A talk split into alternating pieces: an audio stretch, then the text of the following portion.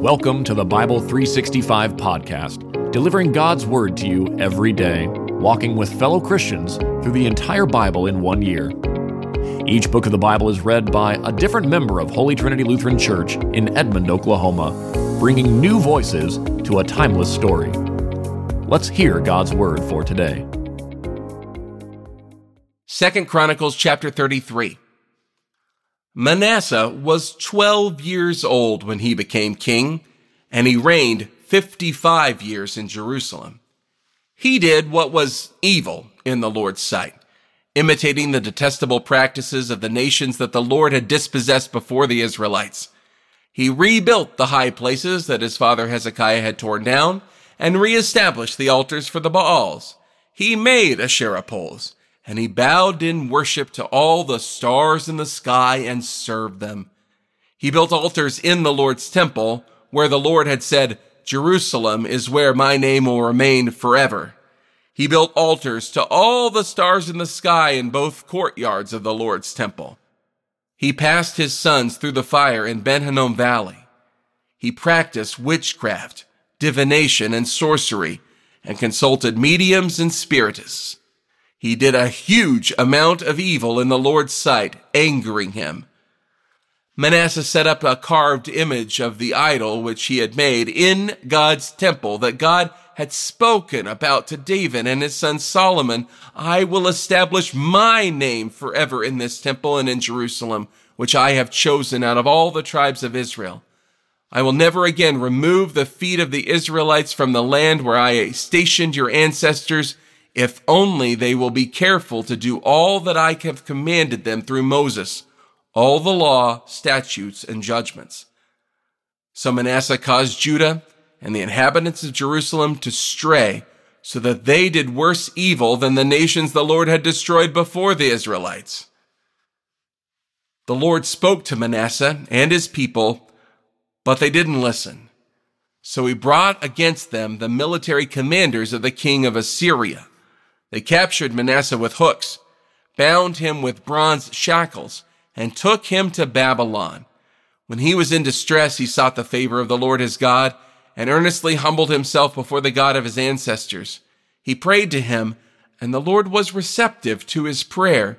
He granted his request and brought him back to Jerusalem to his kingdom. So Manasseh came to know that the Lord is God. After this, he built the outer wall of the city of David from west of the Gihon in the valley to the entrance of the fish gate. He brought it around Ophel, and he heightened it considerably. He also placed military commanders in all the fortified cities of Judah. He removed the foreign gods and the idol from the Lord's temple, along with all the altars that he had built on the mountain of the Lord's temple and in Jerusalem, and he threw them outside the city. He built the altar of the Lord and offered fellowship and thanksgiving sacrifices on it. Then he told Judah to serve the Lord, the God of Israel. However, the people still sacrificed at the high places, but only to the Lord their God. The rest of the events of Manasseh's reign, along with his prayer to his God and the words of the seers who spoke to him in the name of the Lord, the God of Israel, are written in the events of Israel's kings. His prayer, and how God was receptive to his prayer and all his sin and unfaithfulness, and the sites where he built high places and set up Asherah poles and carved images before he humbled himself, they are written in the events of Hosea. Manasseh rested with his ancestors, and he was buried in his own house. His son Amon became king in his place. Amon was 22 years old when he became king, and he reigned two years in Jerusalem. He did what was evil in the Lord's sight, just as his father Manasseh had done. Amon sacrificed to all the carved images that his father Manasseh had made, and he served them. But he did not humble himself before the Lord like his father Manasseh humbled himself. Instead, Amon increased his guilt. So his servants conspired against him to put him to death in his own house. The common people killed all who had conspired against Amon, and they made his son Josiah king in his place. Second Chronicles chapter 34. Josiah was eight years old when he became king, and he reigned 31 years in Jerusalem. He did what was right in the Lord's sight and walked in the ways of his ancestor David. He did not turn aside to the right or the left. In the eighth year of his reign, while he was still a youth, Josiah began to seek the God of his ancestor David. And in the twelfth year, he began to cleanse Judah and Jerusalem of the high places, the Asherah poles, the carved images, and the cast images. Then, in his presence, the altars of the Baals were torn down, and he chopped down the shrines that were above them. He scattered the Asherah poles, the carved images, and the cast images, crushed them to dust, and scattered them over the graves of those who had sacrificed to him. He burned the bones of the priests on their altars. So he cleansed Judah and Jerusalem. He did the same in the cities of Manasseh, Ephraim, and Simeon, as far as Naphtali and on their surrounding mountain shrines. He tore down the altars, and he smashed the Asherah poles and the carved images to powder. He chopped down all the shrines throughout the land of Israel and returned to Jerusalem. In the eighteenth year of his reign, in order to cleanse the land and the temple, Josiah sent Shaphan, son of Azaliah, along with Maaseiah, the governor of the city, and the court historian Joah, son of Joahaz, to repair the temple of the Lord his God. So they went to the high priest Hilkiah and gave him the silver brought into God's temple. The Levites and the doorkeepers had collected it from Manasseh, Ephraim, and from the entire remnant of Israel, and from all Judah, Benjamin, and the inhabitants of Jerusalem. They gave it to those doing the work, those who oversaw the Lord's temple. They gave it to the workmen who were working in the Lord's temple to repair and restore the temple. They gave it to the carpenters and builders, and also used it to buy quarried stone and timbers for joining and making beams for the buildings that Judah's kings had destroyed. The men were doing the work with integrity. Their overseers were Jahath and Obadiah, Levites from the Merarites, and Zechariah and Meshullam from the Kohathites as supervisors. The Levites were all skilled with musical instruments. They were also over the porters and were supervising all those doing the work task by task. Some of the Levites were secretaries, officers, and gatekeepers. When they brought out the silver that had been deposited in the Lord's temple, the priest Hilkiah found the book of the law of the Lord written by the hand of Moses. Consequently, Hilkiah told the court secretary Shaphan, I have found the book of the law in the Lord's temple. And he gave the book to Shaphan. Shaphan took the book to the king and also reported, Your servants are doing all that was placed in their hands. They have emptied out the silver that was found in the Lord's temple and have given it to the overseers and to those doing the work. Then the court secretary Shaphan told the king, The priest Hilkiah gave me a book. And Shaphan read from it in the presence of the king. When the king heard the words of the law, he tore his clothes. Then he commanded Hilkiah, Ahikam, son of Shaphan, Abdon, son of Micah, the court secretary Shaphan, and the king's servant Asaiah, Go and inquire of the Lord for me and for those remaining in Israel and Judah concerning the words of the book that was found. For great is the Lord's wrath that is poured out on us because our ancestors have not kept the word of the Lord in order to do everything written in this book.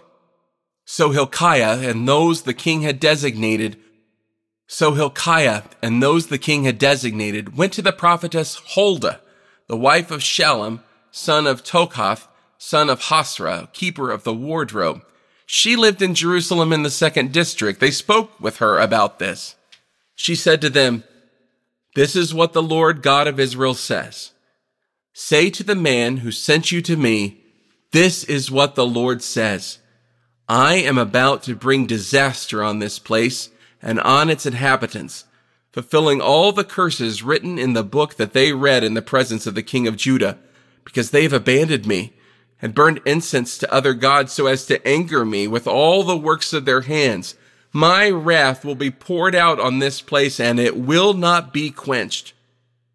Say this to the king of Judah who sent you to inquire of the Lord. This is what the Lord God of Israel says.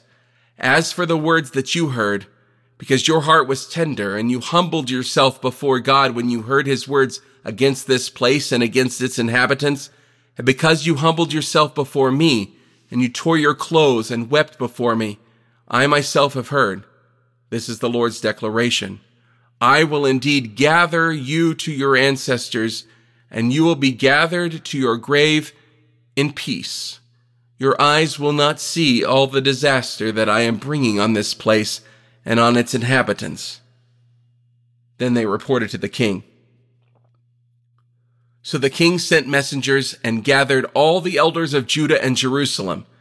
The king went up to the Lord's temple with all the men of Judah and the inhabitants of Jerusalem, as well as the priests and all the Levites, all the people from the oldest to the youngest.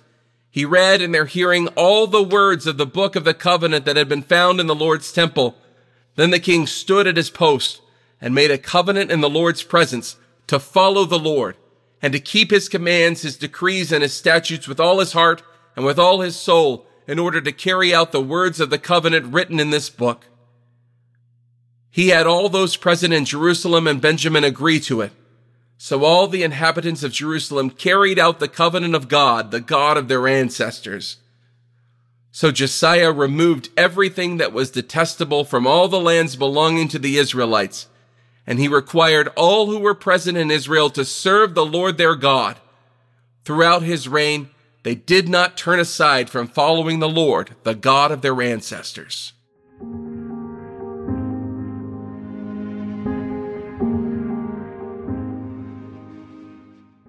First Thessalonians chapter 1 Paul, Silvanus, and Timothy, to the church of the Thessalonians, in God the Father and the Lord Jesus Christ, grace to you and peace. We always thank God for all of you, making mention of you constantly in our prayers. We recall, in the presence of our God and Father, your work produced by faith, your labor motivated by love, and your endurance inspired by hope in our Lord Jesus Christ. For we know, brothers and sisters loved by God, that He has chosen you, because our gospel did not come to you in word only, but also in power, in the Holy Spirit, and with full assurance. You know how we lived among you for your benefit, and you yourselves became imitators of us and of the Lord when, in spite of severe persecution, you welcomed the message with joy from the Holy Spirit.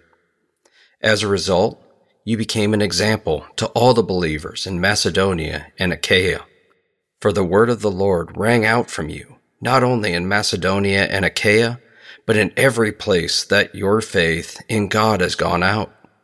Therefore, we don't need to say anything, for they themselves report what kind of reception we had from you how you turned to God from idols to serve the living and true God and to wait for his Son from heaven, whom he raised from the dead, Jesus, who rescues us from the coming wrath. This has been the Bible 365 podcast, a production of Holy Trinity Lutheran Church and School in Edmond, Oklahoma, in collaboration with Cinematic Waves TV and Film Post Production Studios. The Christian Standard Bible is copyright 2017 by Holman Bible Publishers, used by permission. Having heard the word for today, may the same Holy Spirit who inspired Scripture now inspire faith in you to live each day as a disciple of Jesus Christ. Love God, love one another, and love your neighbor.